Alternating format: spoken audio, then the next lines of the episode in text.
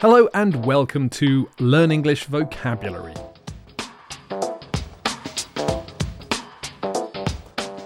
My name's Jack, and I'm making this podcast for you to learn or revise English vocabulary. You can find a transcript of this podcast on learnenglishvocabulary.co.uk. There's a page for this podcast with the transcript, an activity, and a task for you to do in the comments section. Today, I want to talk about New Year's celebrations and traditions. For me, these celebrations have changed a lot over the years. When I was a little kid, I loved staying up late.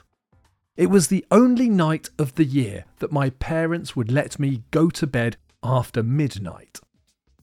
When I was a teenager, I started going out to parties, and then, when I was older, I would go to pubs and nightclubs.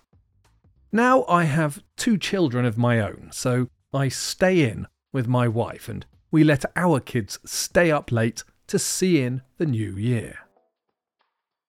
To stay in means to stay in your home. It's the opposite of to go out. So you can decide on New Year's Eve if you want to go out, perhaps to a, a restaurant or to a party, or if you want to stay in. To stay up means to go to bed much later than normal. Sometimes we say to stay up late, meaning to stay awake and not go to bed until late at night. It's not the same as just staying awake. You need to keep doing things. So, if I'm reading a, a good book, I'm terrible at going to bed. I end up staying up really late reading, especially if I can finish the book.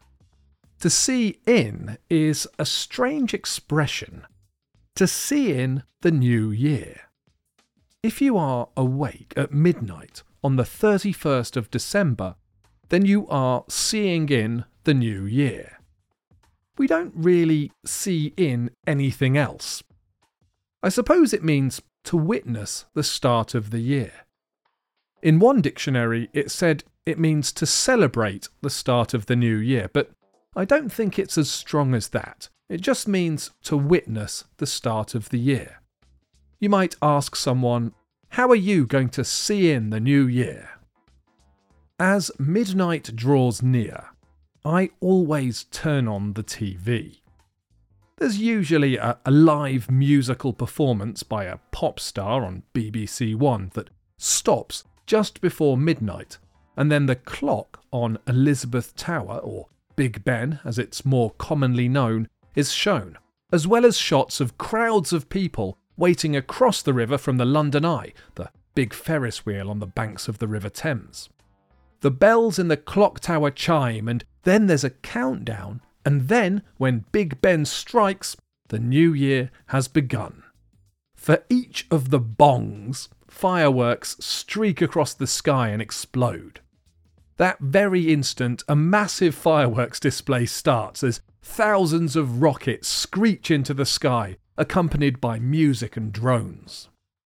When the fireworks stop, a traditional song starts and people link arms and sing together. The song we all sing is a traditional song called Auld Lang Syne.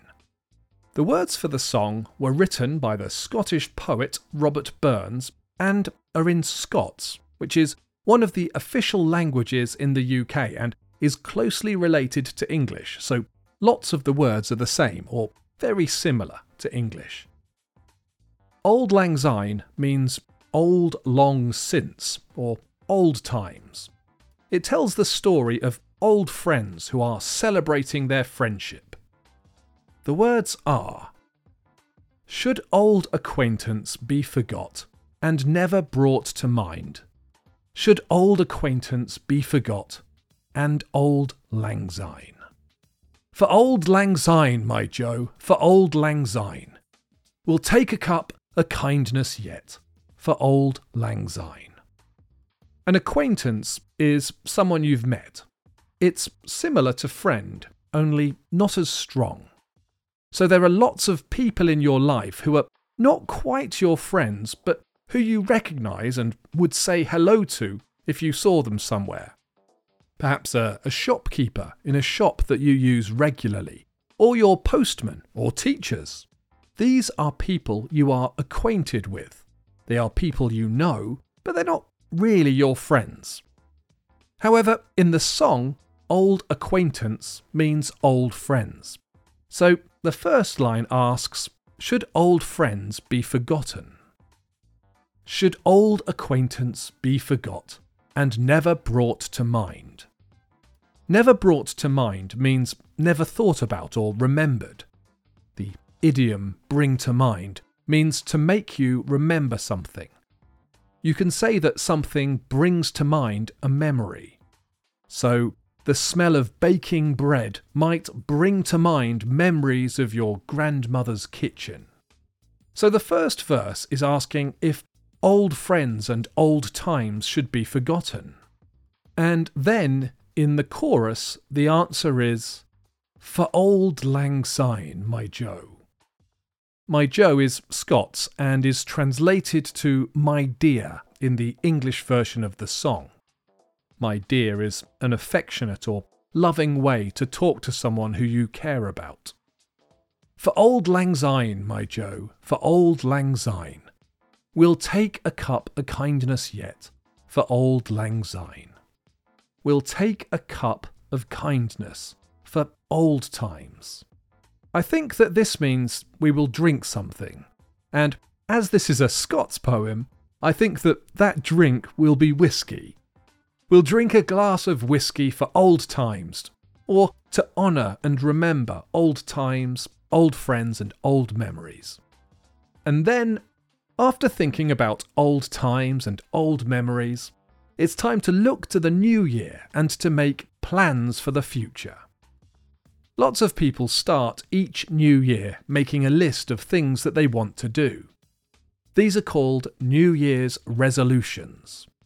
A resolution at the new year is a promise to yourself to do something. It comes from the verb to resolve, which means to make a formal or really strong decision. If you resolve to do something, then you really, really want to do it. So, resolutions are similar. They carry the, the same sense that you really, really want to do them. I'm not sure how many people stick to them, but I think it's a, a good idea to reflect and start the year with a positive attitude towards things that you want to do better in the new year. I hope you have enjoyed this podcast. As always, I love reading your comments, so please leave me a comment on the site or on Spotify or, or a rating or a review on Apple Podcasts. I love to hear from you and any comments or suggestions you have. If you have any questions or comments about this topic or anything related to English or learning English, please do get in touch. I'd love to hear from you. So please visit learnenglishvocabulary.co.uk and say hello. Thanks for listening, and I hope you have a happy new year.